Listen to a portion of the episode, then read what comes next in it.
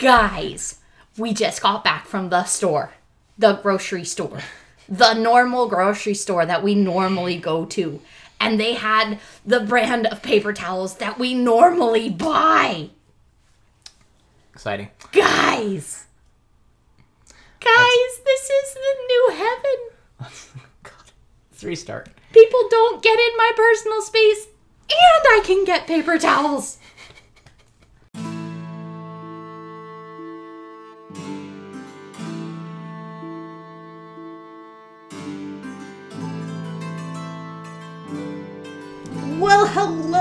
There. Aloha Aloha and hello. and aloha. and aloha. Welcome to Chronically Narnia, the podcast in which my co-host and I discuss. We didn't even introduce ourselves in the Yeah, first try. We didn't get around there. All right. Podcast in which my co host and I discuss the Chronicles of Narnia chapter by chapter. We're reading the books in the wrong order, but we'll deal with that bridge when we come to it. At the moment, we are at the ultimate, chapter, the Whoa. final chapter That's pretty epic. of The Lion, the Witch, and the Wardrobe. This is it. We Isn't got it there. exciting? It's- We It's- did. We made it. Four and a half months. Uh, yeah, 17 weeks plus one in quarantine, 18 weeks since we started the this chapter. It's been a project. It's been a thing. Yep. All right, well, um, That clever banter aside, who are you? I am an iron tree, also known as Kristen, Wow. and this is my co-host. I'm King Chris the Exasperated.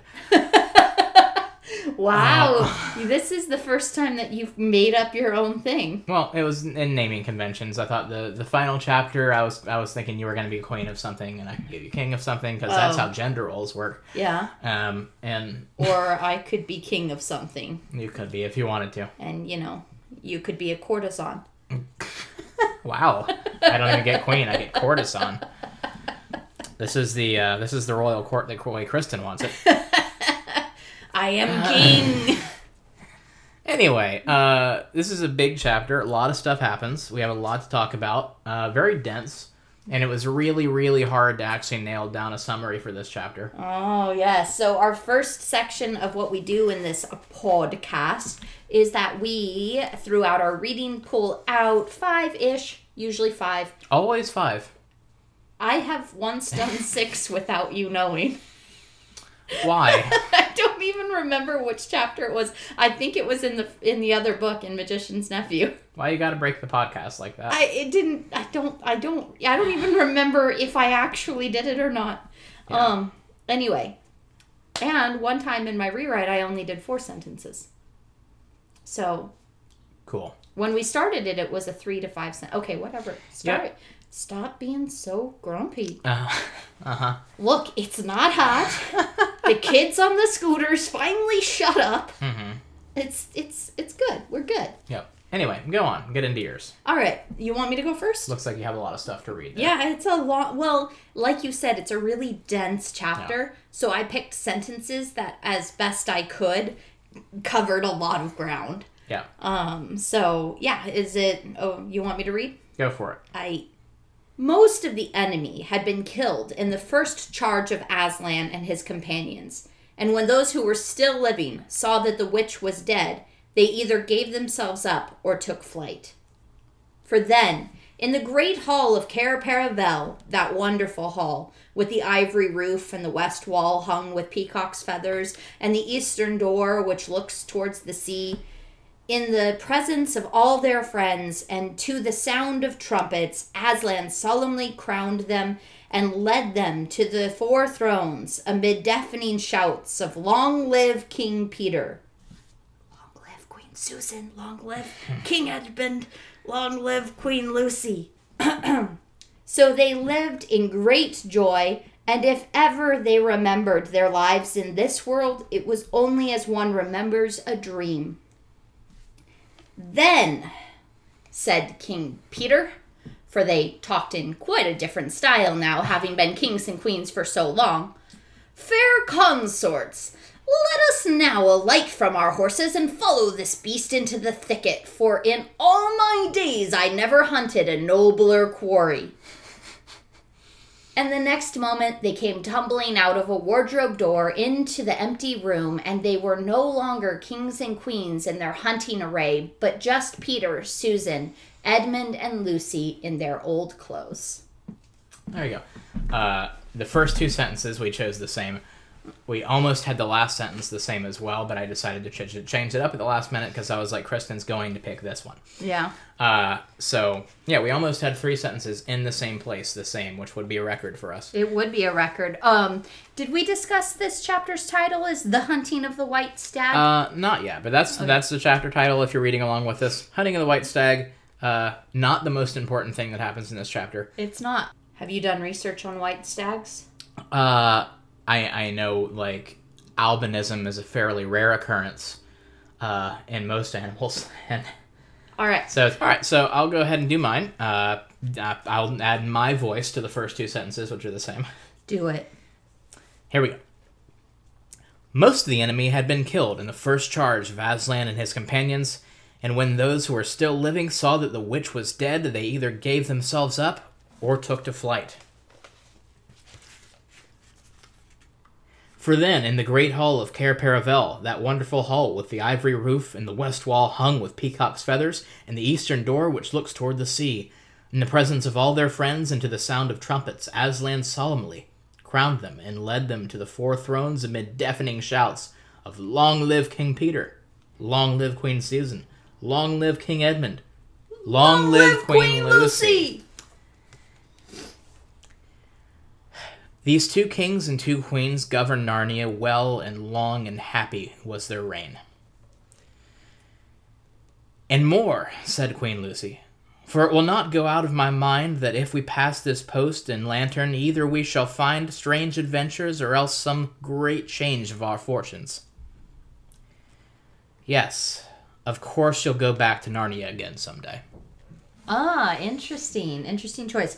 I almost choose once a king of Narnia, always Yeah. a king of Narnia. That was, I that was almost up there too. It was a, the last sentence was a hard one. yeah. Uh, okay, so let's just dive into it. Uh, we've got a lot of points to hit on. Well, All right, a lot of points. What kind of points do you want to hit on specifically?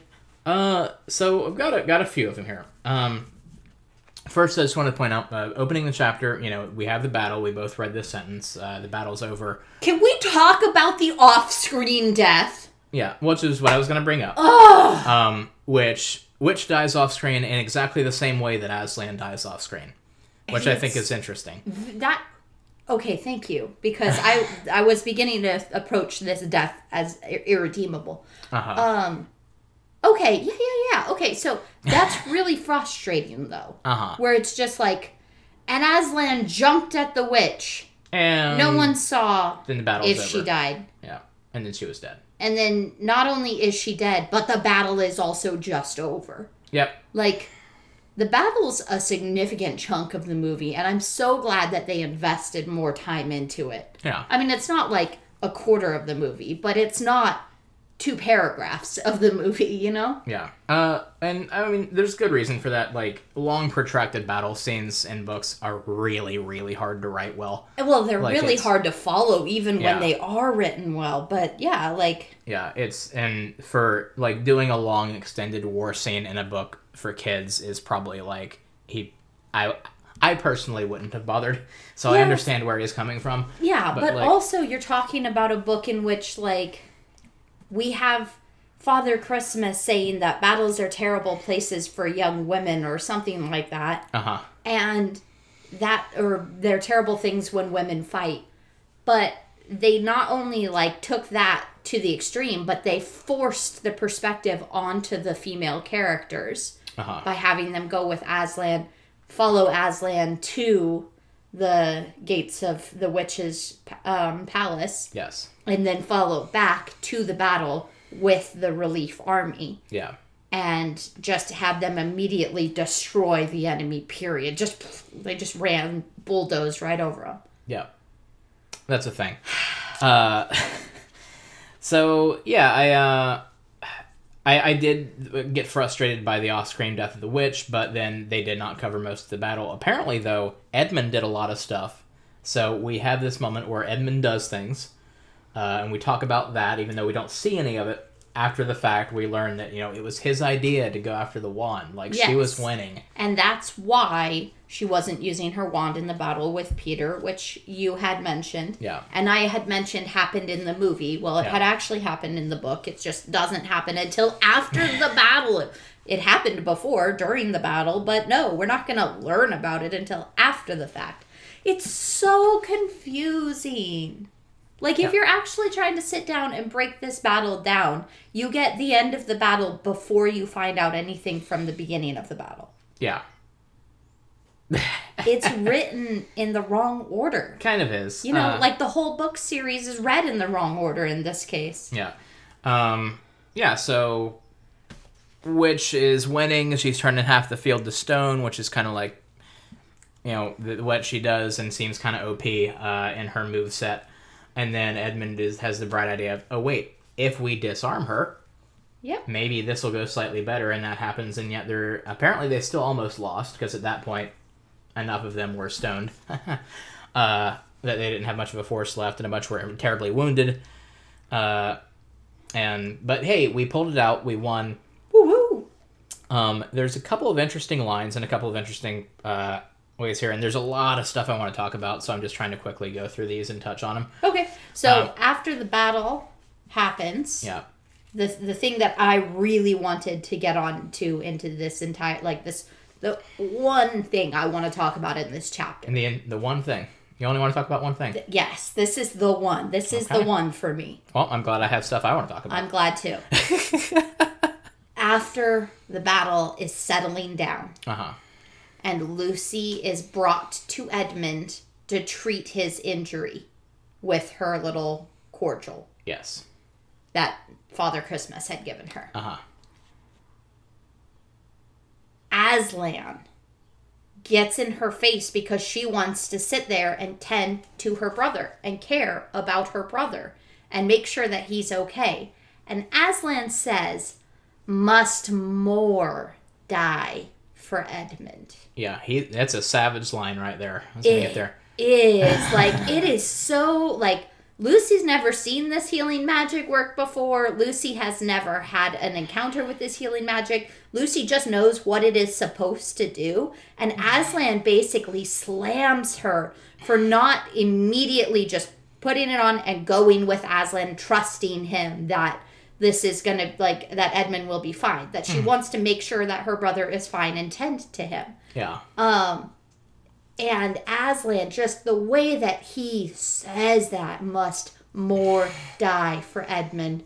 Like, oh, I got a little like, oh, I, I don't even know fully how I emotionally engaged with that because I didn't like sit down and process it correctly. Uh huh. But like that whole just the way that Aslan said it, like I can rationalize out that Aslan is being like, "Hey, you need to trust me mm-hmm. and come with me and do what it is that I'm like requiring of you to help other people." Yeah. But like the way that he throws that down at a child who may who's afraid that her brother might be dying Yeah. one that after she just watched Aslan get brutally murdered and then brought back from the dead.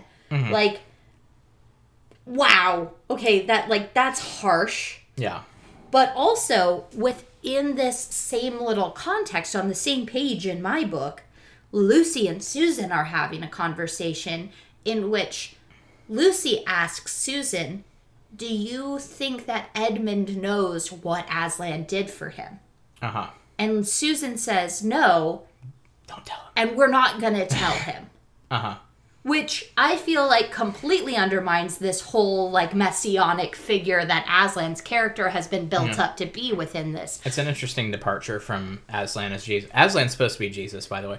Um, it's an interesting. Now, and I think that. that. because Edmund never told anybody what that conversation he had with Aslan was, I think that that was Aslan straight up telling Edmund what was going to happen and what was going to have to happen in order to redeem him. Yeah. And so I think that Edmund knows full well. Yeah. But like my question is, does Peter ever know what Aslan did for his brother and for his family? Like does Peter ever find out?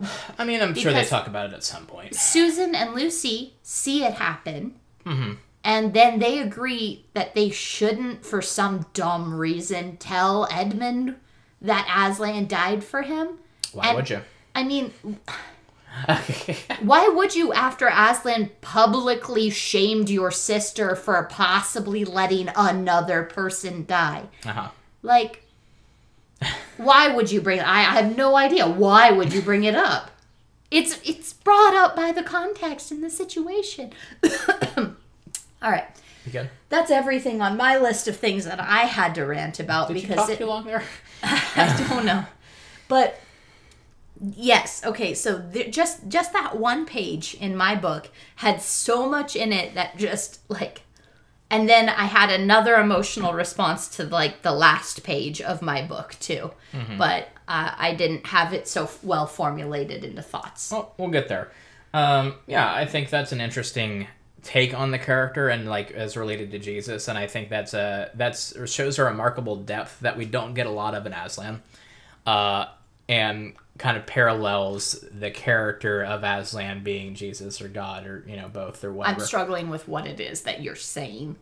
I'm saying this is a good moment that adds depth to What- Aslan's what does? character. What this moment, uh, daughter Vive, must other people die for Edmund. Okay. That moment adds depth to Aslan's character, and I think reinforces kind of this uh, co-narrative or, you know, this. Uh, I don't know what what is the word I'm looking for. That uh, analogy or the allegory the analogy of, of, uh, of him being Jesus, because like when we look at Jesus in the Bible, you know, he's this he's a chill guy, man, and he like hangs out with, you know, he hangs out with sinners and like he makes lunch for everybody and gets everybody drunk, and he's a really cool dude, and you know is constantly being like, yeah, I love everybody, bro, just come on, do it.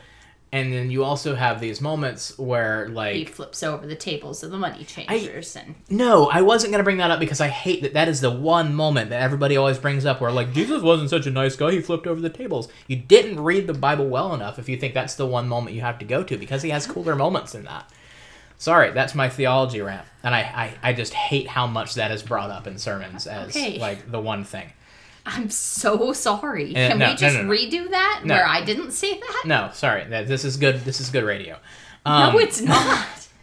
No, um, what I was going to liken it to were like moments that Jesus has where he's like, "Let the dead bury their dead," and things like that. Where you, just Jesus is this cool guy, but then there there are these times that the curtain is kind of pulled back, and it's just like, "Oh yeah, this this is also God." Like he he has stuff going on. Like Yeah. this is this greater figure that like is beyond all of this and he and he says things like that or like the the get behind me satan moment Yeah. is is Where he turns right to his friend and tells him off like that. Yeah. yeah uh, so i thought that was a cool moment like that and this made me respect the character of aslan more Okay. anyway yeah um so i think edmund knows i agree with you uh, before we move on from this page i just want to read this sentence out really quick that i thought was fun they found edmund in charge of mrs beaver and I, I think I think they missed. It's- I think no, the, no, word it- got missed here. It is it is in the British parlance to say in charge uh, like as to say in the charge of. Yes, that's But what I was like. You don't have to have the the there. I thought you had to have the the. No. I mean nowadays, yes. In American English, yes. Uh huh. But like you could say that someone was Okay. left in charge of I was gonna say that that was. I, I double taked it. That double took. Double took. Is that what's the past? you you pres- had a double take. double take at that line when I first saw it. He- They found him in charge of Mrs. Beaver. What? Um. anyway, uh, yeah, she's caring for him because you know all the women are hanging back and you know not fighting. It'll be a bad time. So we we unstone everybody. Also, let's talk about how it is, you know, that battles are terrible things when women fight Yep. and talk about whether or not the witch is considered a woman in this Yeah. and whether or not it is considered a terrible battle because she's here fighting or if she has transcended the woman role and become monster. Whoa. I mean, like, this is actually like. I, I'm actually getting into literary discussion now, but I'll. I'll What do we do that what on this Is- podcast? is the witch filling that? Because there's there's structures and forms that women fill in this kind of um, archetype role where there's like the woman as the young virgin the woman as the mother uh, or the woman as the monster where there's this kind of these 3 um, very prevalent roles. And we have kind of this idea of like well is do we have those three characters or roles represented in this book? Where like Lucy and Susan are the woman as child and virgin and Mrs. Beaver is the woman as mother and kind of Susan straddles that line where she is often mother as well and where she's trying hard to span that bridge and then we have the witch who is presented in a motherly way but is revealed to be monster Yeah. um, like have have these roles been fully stretched and explored and like at the end of the day like is this even a new story? Like no it's not. But um like I mean, it's it's one of the oldest stories, in fact. yeah it is a very old story. Um so like i don't know. It's just like finding these structures within this particular book as a whole. But then i'm going into full book reflection. I need to stop. All right. Uh, that's for next episode. Uh, and and the next one too. Uh, so we don't tell Edmund. Uh, then the battle's over. We clean up. We hail everybody, and we go to Cair Paravel. And in my book, there's a fun illustration of Cair Paravel that I want to share on the Instagram because uh, giant, giant seagulls. like just the juxtaposition of those next to the humans in the bottom of the frame. Oh my goodness! Yeah. those are real big seagulls. Wow. So we'll post that for uh, for your viewing pleasure later. Um, the artist who did all the illustrations for this book was not good. Um, hey. They're you stylized. remember the lion face? Yes, the lion face was a thing. They're stylized in a very specific way. Yes. Um, so anyway, there's this thing I want to touch on. We're describing Cair Paravel. It's on the coast, uh, you know, on a great cliff, and there's the sea and all these seagulls. And there's this weird, like, fugue state, fourth wall breaking moment that Lewis goes into, where I thought maybe he was having an episode while writing the book, where he's just like, "Oh, we're describing the pools of salt water and seaweed, bluish green waves, and oh, the cry of the seagulls. Have you heard it? Do you remember?" I'm like, "Are you, are you asking me if you if I know what seagulls sound like?" I'm like, I when I was trying to do my my like when I read the chapter was like 2 days ago. But when I was trying to actually do my um chapter summary and rewrite today, I sat down and that sentence like I was just like skipping through trying to figure out where I was in the chapter and fell on that that exact quote that you just read. And I was like maybe I need to reread this cuz I don't remember this chapter being anything about seagulls. yeah. So that was weird. That was a weird departure from the narrative of this book, and like that. I feel like he specifically requested that that art artwork be made. Yeah, he was just like, was just like, that- no, the seagulls. Yeah, the, this is like a recurring theme in this book where like we have a thing going and we have narrative happening, and then Lewis just breaks into it and he's just like, "Let's go over here now for just a minute, and then we'll come back." And it's really jarring every time that it happens. Yeah. Um, and then we have the coronation. We do. We have Aslan crown all four of the children as high kings and queens. And everyone shouts out. Also, okay, I underlined this in my book. It says that they are crowned in front of all of their friends. They've been in Narnia for less than a week.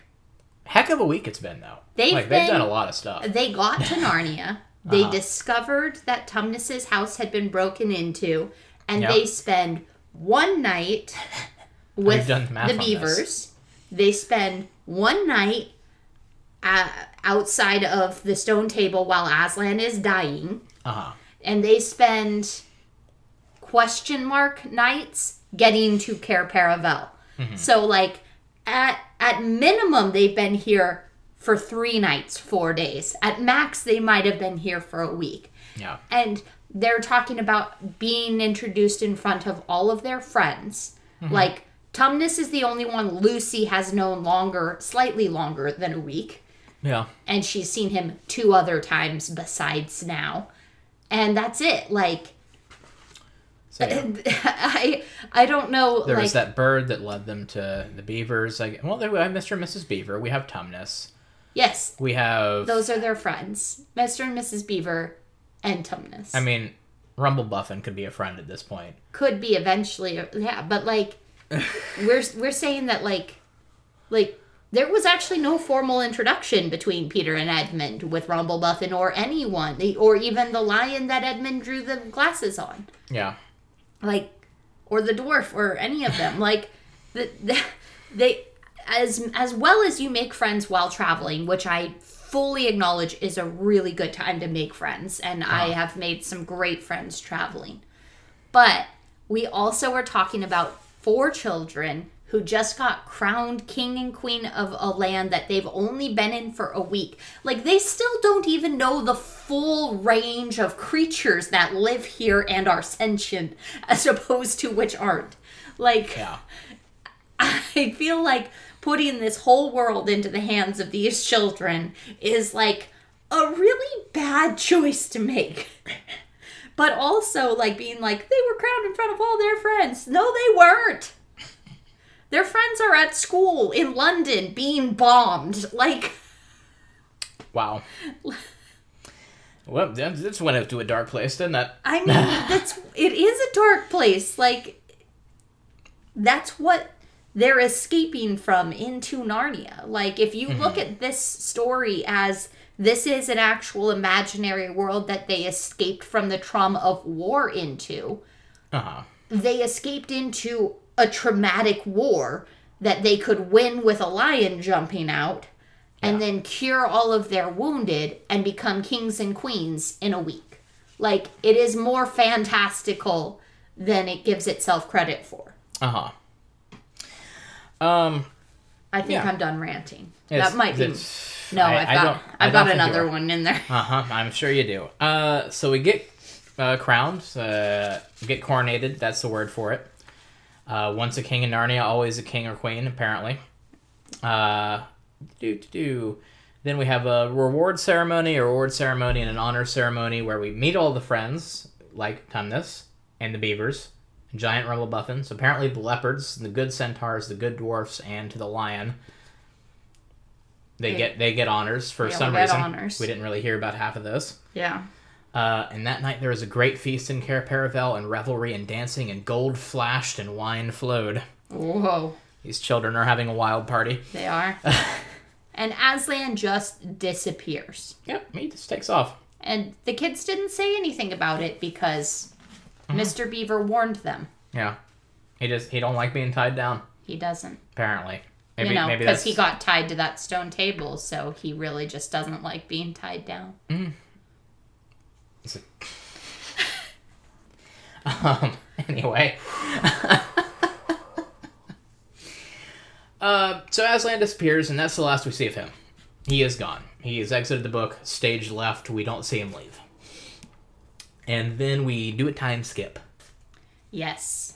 And then suddenly they are, have been.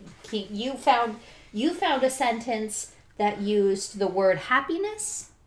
Uh, the two kings and two queens governed Narnia well, and long and happy was their reign. Yes, long and well and happy. In the sentence I chose, it was um, so they lived in great joy, and if ever they remembered their life here, it was only as one remembers a dream, which I think lends more to my idea of them escaping the bombings in London and World War II trauma uh, over actually having gone to Narnia. But anyway, that can be discussed at another time.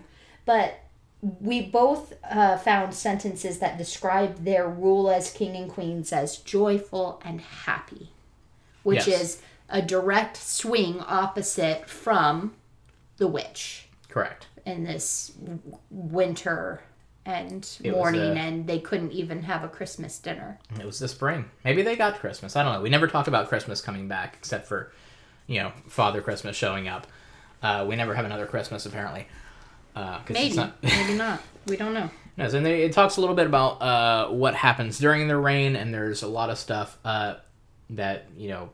Oh, they track down and murder all the witches' cronies, which is kind of happy part of the reign, uh, and they d- d- drive back the giants, the unfriendly giants, not like the Buffins. They drive back the giants.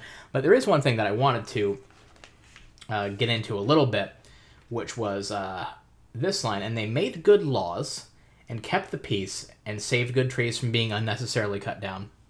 Forget the bad trees. So ecology.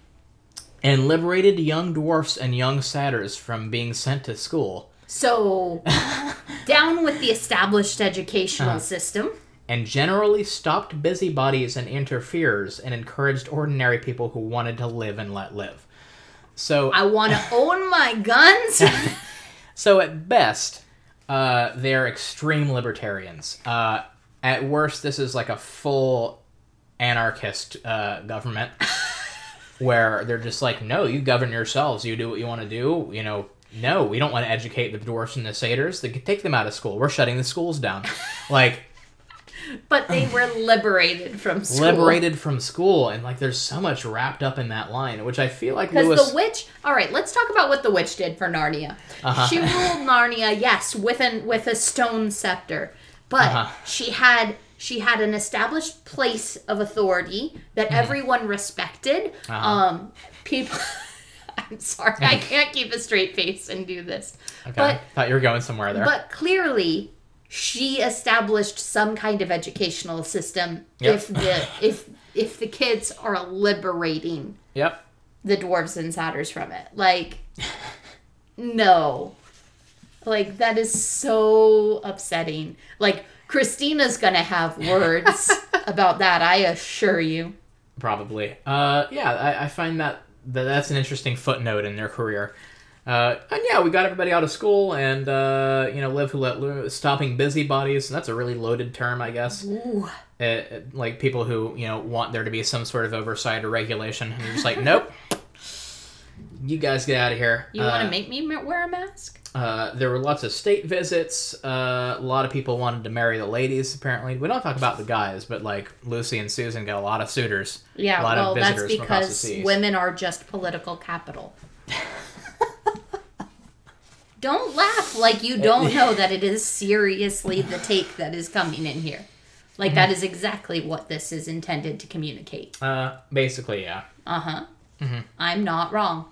Oh. You think it's funny. It's It not, is not. I, I'm- that's an uncomfortable laughter. It's not funny. okay. Uh, do you have anything further to say about that? Or, No, uh, I just want everyone to be well aware. That's a thing. Um, yeah, and we talk about this is really the first time we talk about other people from across the sea. Mm-hmm. Uh, and they show up and they send ambassadors and whatnot, and who knows where they were for the witch's entire reign? Were they are they human? Are they giants? Are they dwarves? Who knows? The the we don't really say. Ooh, also another thing about giants, the witch had giant-ish blood in her. Mhm.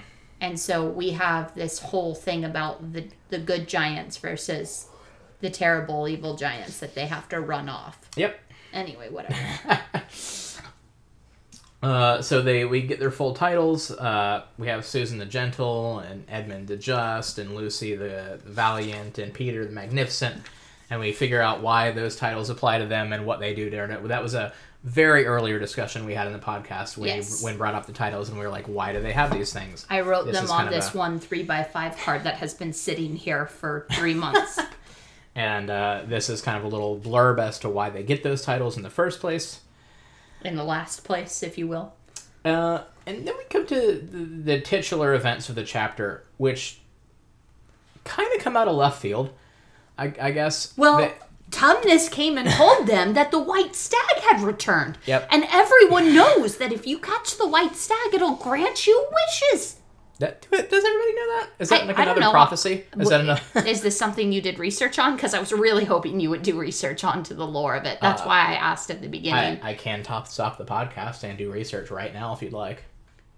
the White Stag is a book that was Yes. written by Kate Seredy that was published Yeah, which 13 is a years fictional, before like a this- fictional account of the Mongol Empire. Like it's a Yes, but it is telling a, a story that is actually like talking about the Huns and the Magyars and the and Attila the Hun. Like Yeah. it's it's such a generalized thing that I would I wouldn't even go so far as to say they're related. Probably like It absolutely is. okay, and you connect it. Okay, in the in the story of the white stag, as it was told, um, at the after the fall of the biblical Tower of Babel, Nimrod's waiting for his sons to return because they went away seven months ago to follow this white stag, Uh huh. and um, Nimrod had to basically like make a call to his god in order to get the kids to return.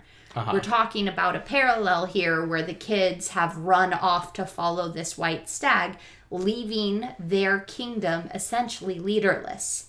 Uh-huh. And they are going to pursue this white stag to the ultimate loss of leadership of Narnia, which is what happens in this story where these two sons of Nimrod return and realize that one of them has to take over the leadership of the people and essentially lead their people off in search of the white stag and forever are pursuing this goal like this that Yeah. it's very it's very relevant to this story. Like it seems like a is- non- it is, no it's an illusion because what is happening here is these kids of Aslan are following this white sta- stag off into nowhere and they're leaving Narnia leaderless. They're going to disappear from Narnia and Mm-hmm. they are going to become Narnia's history. Apparently starts the Dark Age of Narnia, if you will yes but um, according to the wiki. yes. Um don't spoil things Uh-huh. but we have very much this kind of um, allusion to this structure of authority loss Uh-huh. within a culture like this. Yeah. So, no, like it's very relevant. If you know the illusion, the literary allusion to the white stag, you know that this can be a sign of a transition of leadership to darkness. Uh huh. Yeah, sure. Um, I'm sorry I like literature, and I feel like it's relevant to discuss these things. no, I just I wasn't prepared for that depth that you were going to bring to it, so I don't have anything like in the front of my mind to be like, yeah, let's talk about that. Like I was not expecting you to go there. Thank you You're welcome. for bringing that up. Uh, I did find apparently an interesting fan theory uh, that Aslan's the white stag, people think Aslan is the white stag. Leading them away Yeah, because they'd done all they came to do, and taking them away. and he's just like, get out of here, children. Get gone. So I don't know if I buy into that. Can we also talk about how the children don't remember their lives here? It's like it the one between the worlds thing, Yeah, but apparently. yeah, but no, it's weird. You turned 30 last year. Like, you remember when you turned 30 and you forgot the first 15 years of your life? No, because I forgot the first five years of my life when I turned seven. Like, I I have I have notoriously poor memory of anything in my life from longer than about an hour ago. Yet you tell me so many stories about your childhood. I because they're the only ones that I know, so I tell them over and over again so that I don't forget them. Anyway. Uh, yeah, it's it's this weird thing that that apparently happens where there's like these completely forget about everything about how they came to Narnia, where they came from, who they are, which is kind of scary when you think about it.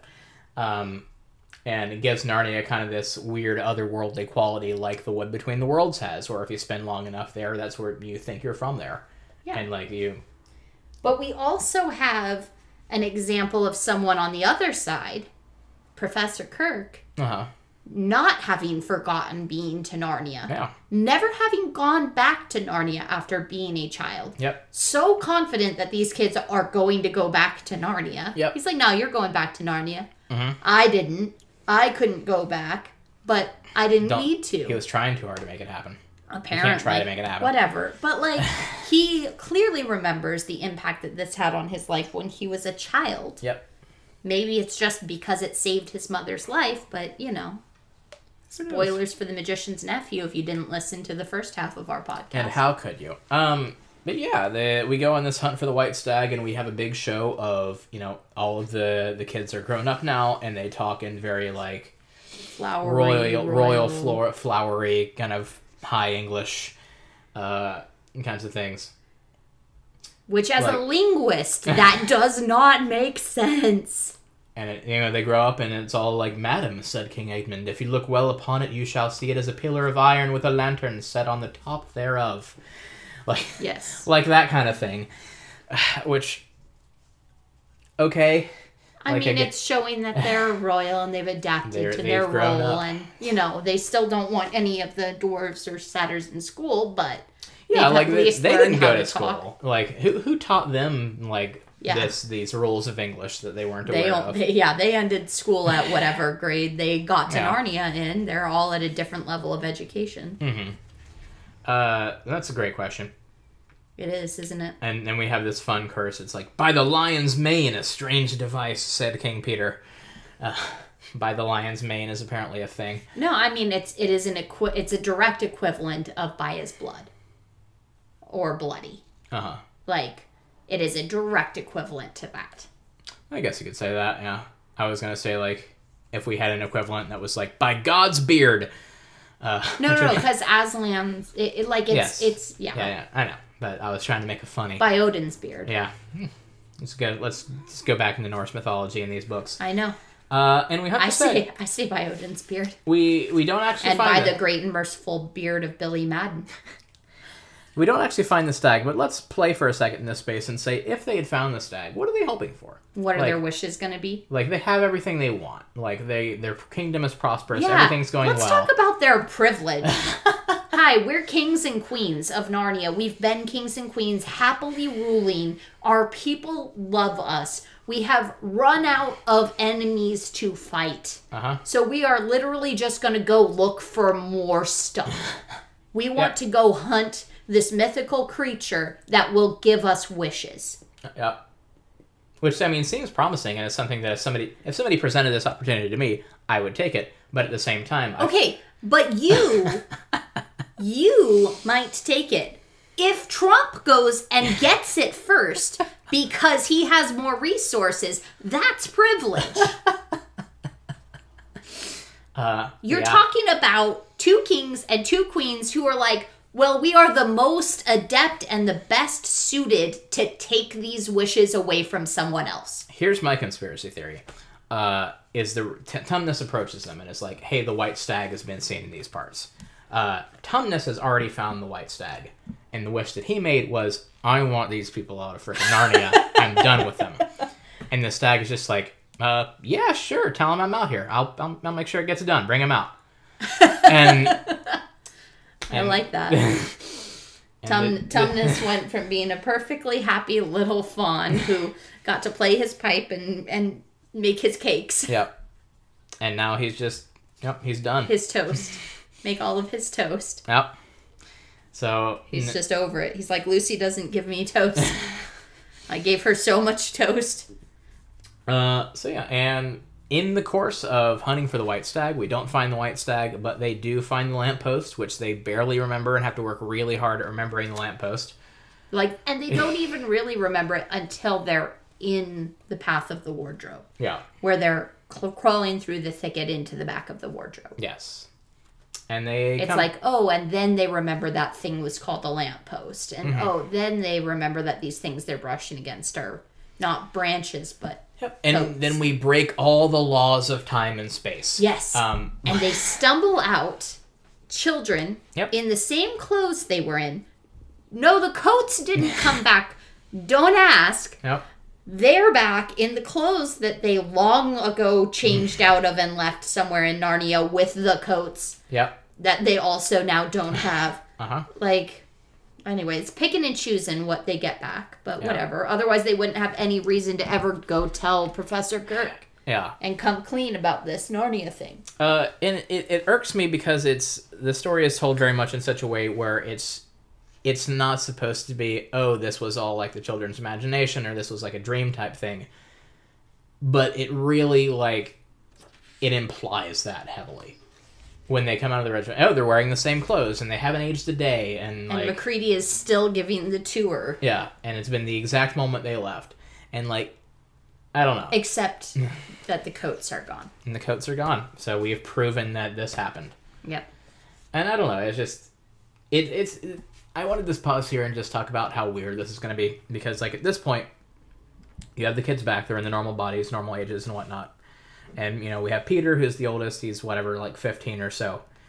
And yet, all of them have now spent twenty years being the rulers of a nation and like having all of these uh, people looking up to them and making command decisions and entertaining visiting dignitaries and whatnot.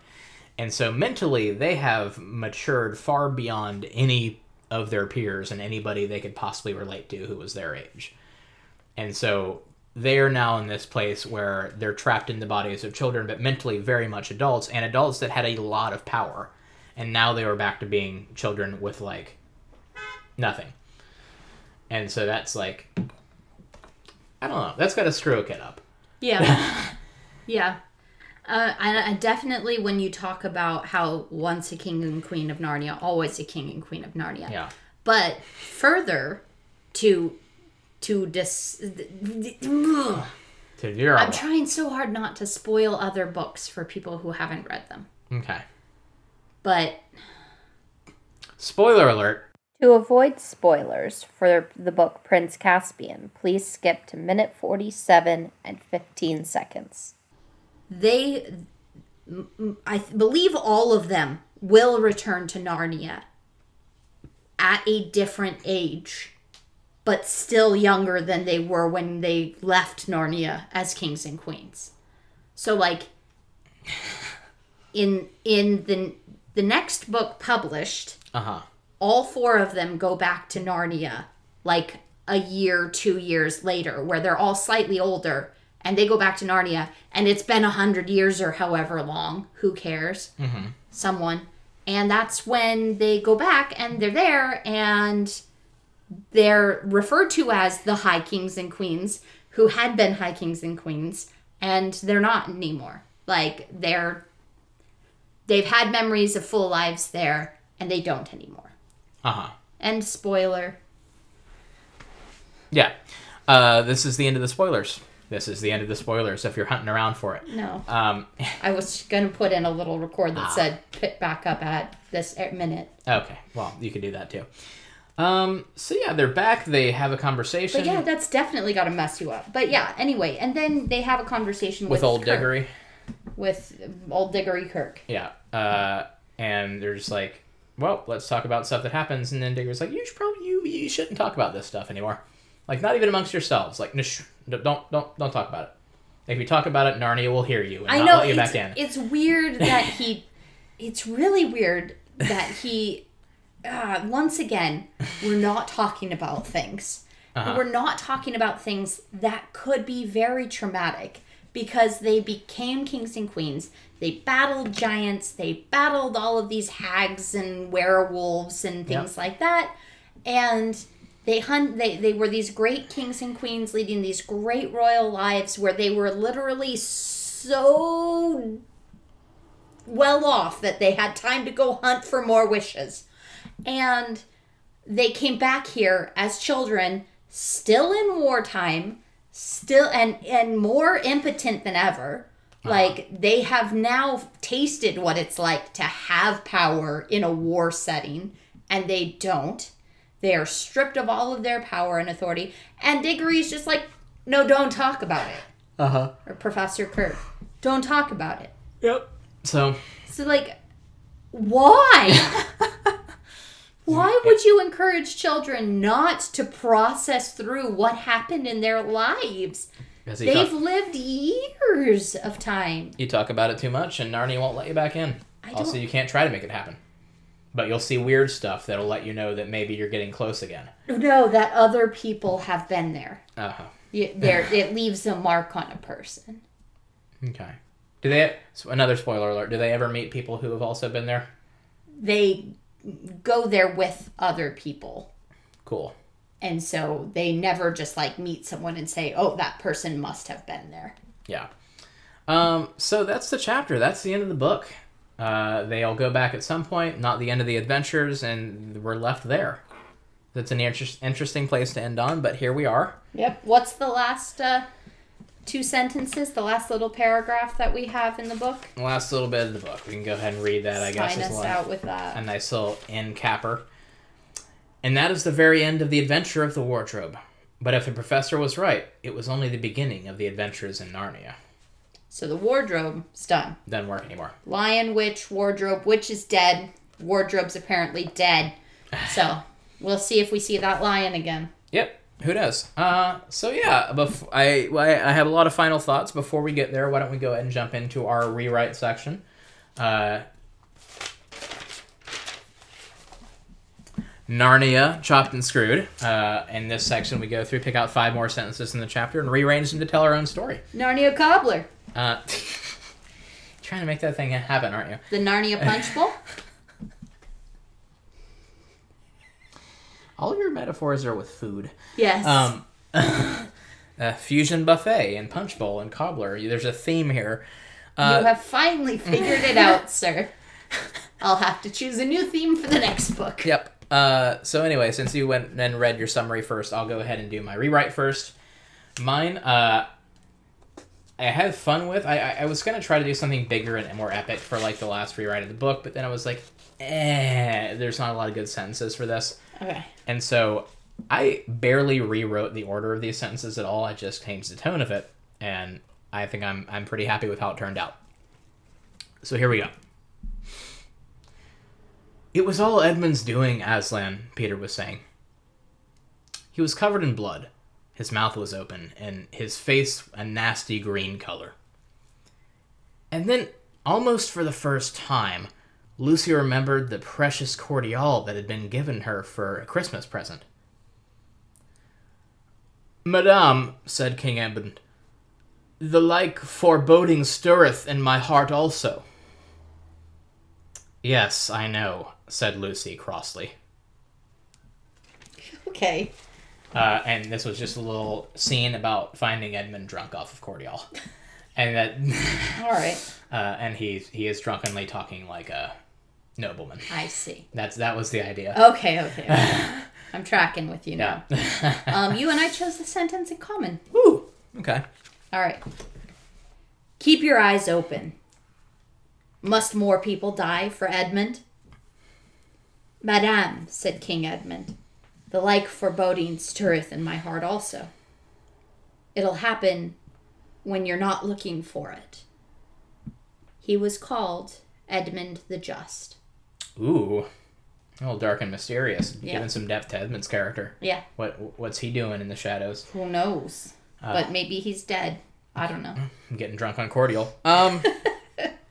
anyway, so those are our rewrites. Uh, so let's go ahead and, and finish this out with our review of the chapter. Or review. I'm. Uh, we are not doing the review of the whole book yet. That's going to be next week's episode. We're going to have a very very special guest on for the next one, where we'll talk about the book as a whole and maybe get into another weird Star Wars rant or something. Who knows? We go Oh no. interesting places with this.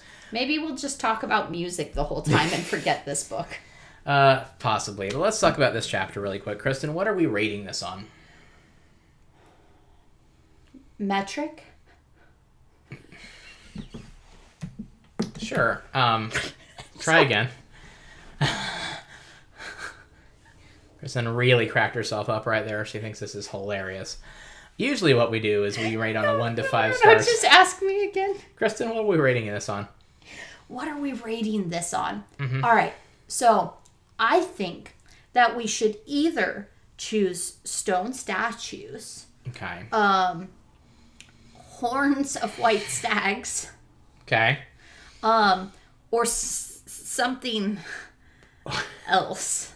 Wow, that really narrows the list down. I don't know. I didn't actually think about it on this one. I forgot that I was gonna say my like job. drops of cordial or something like that. Peacock feathers. Peacock feathers. Okay. How about how about um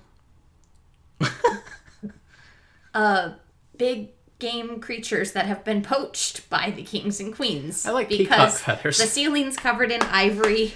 Uh-huh. There's peacock feathers all over the wall. Yep. And then they go hunting for the white stag.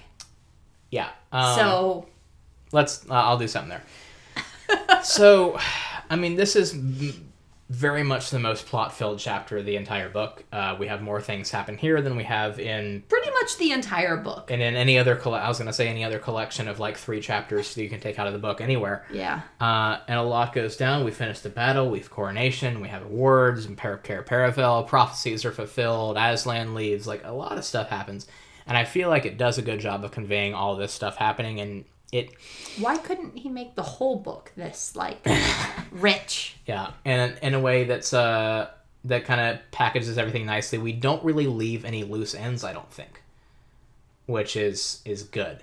Uh, I, I tried to think of one, but I think we wrap up pretty much everything, and everybody has an epilogue, and everybody gets a little, little sprinkling of salt to finish off their dish, if you were.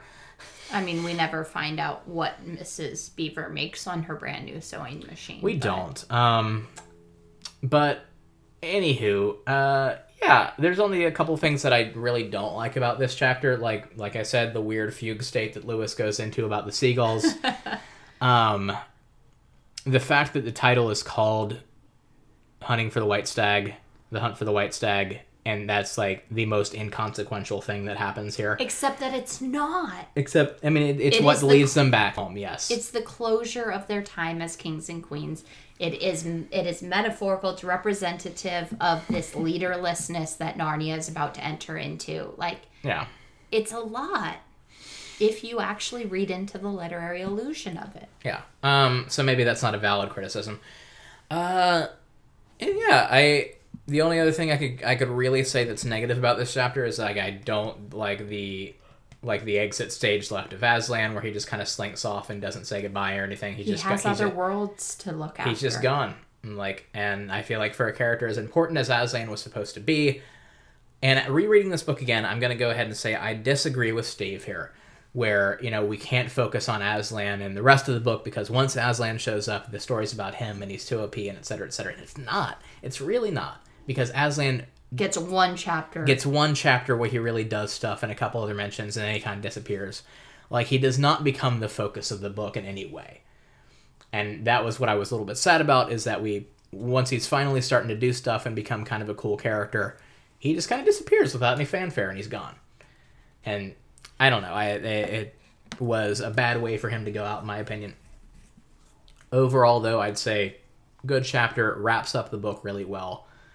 Um I still am not hugely uh, a fan of the book as a whole, but we'll get into that a lot next week. Uh, but overall, this chapter, let's go four and a half peacock feathers out of five. wow. Yeah, Wow. yeah, You liked this one. it's a good wrap up. Wow. I'm surprised. Mm-hmm. I give this chapter uh, the eastern door, which looks towards the sea. Cool. That's it. It's a very poetic metaphor. Maybe some seagulls. All right. Well, you want to take us out? Maybe a flock of seagulls. You want to sign us out? I well, thank you so much for putting up with this um, ranty episode of ours. Thank you for joining us and for um, following along in our ramblings. No, I don't want to take us out. I can't do it. Um, So, go ahead. so yeah. Uh, if you want to contact us with your thoughts, opinions, your rewrites, anything like that, uh, your criticisms of the way that we just tear into Lewis this entire book, you can find us on Chronically Podcast at Chronically Podcast on Facebook and Instagram, at Chronically Pod on Twitter. You can email us at chronicallypodcast@gmail.com. Your fan heart of mm, a ceiling full of peacock feathers. No, the ceiling's covered in ivory. Oh. Well, The something. the wall is covered in peacock feathers. Critter parts. Just Whoa. just collection of that, I'm not. You Hunting can check the email for the next week. hunting trophies. Um, let's go with that. Whatever. Uh, and like I said, next week we're going to be on with a special guest. We're going to wrap this whole thing up, and then we're going to jump right into the next book, which is Uh, we need to discuss that. uh, because like the next book is the horse and his boy if you're reading them in story order which we have been reading yes. and it might be a nice break for us to do that I thought we were reading in chronological order. Chron- story chronological Yes. it would be the horse and his boy Yeah. but like writing order, Uh huh. we could. Okay, fine. Okay, the next cool. one we're doing is the horse and his boy. Apparently, we've decided that. You've heard it here, folks. For, for yeah, you heard it here first, folks.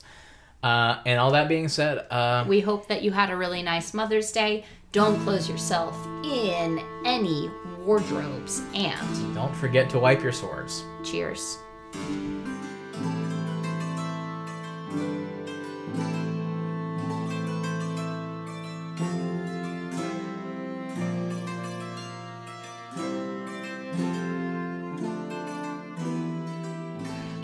So sorry. Eh, Can no, we just no, no. redo that No. where I didn't say that? No, sorry. That this is good. This is good radio. Um, no, it's not. yep. maybe this will go slightly better, and that happens. And yet they're apparently they still almost lost because at that point, enough of them were stoned. Do not tell me what I can and cannot do when I rock. 17 weeks. yep. 18 if you count that one week off we took because of Corona. Yep. Almost four months. Man. If this That was a pregnancy, we'd be like halfway through the term. That's one way of looking at it. I, I double taked it. That double took. Double took. Is that what's the past? you you pres- had a double take. double take at that line when I first saw it. You, they, Do you actually feel as though your freedoms are being encroached upon? are we starting over? Uh, I don't know. You still can't go out and have a beer though. That's disappointing. Mm-hmm. Oh, we're describing the pools of salt water and seaweed, bluish green waves, and oh, the cry of the seagulls. Have you heard it? Do you remember? I'm like, are you, are you asking me if you if I know what seagulls sound like? I'm like,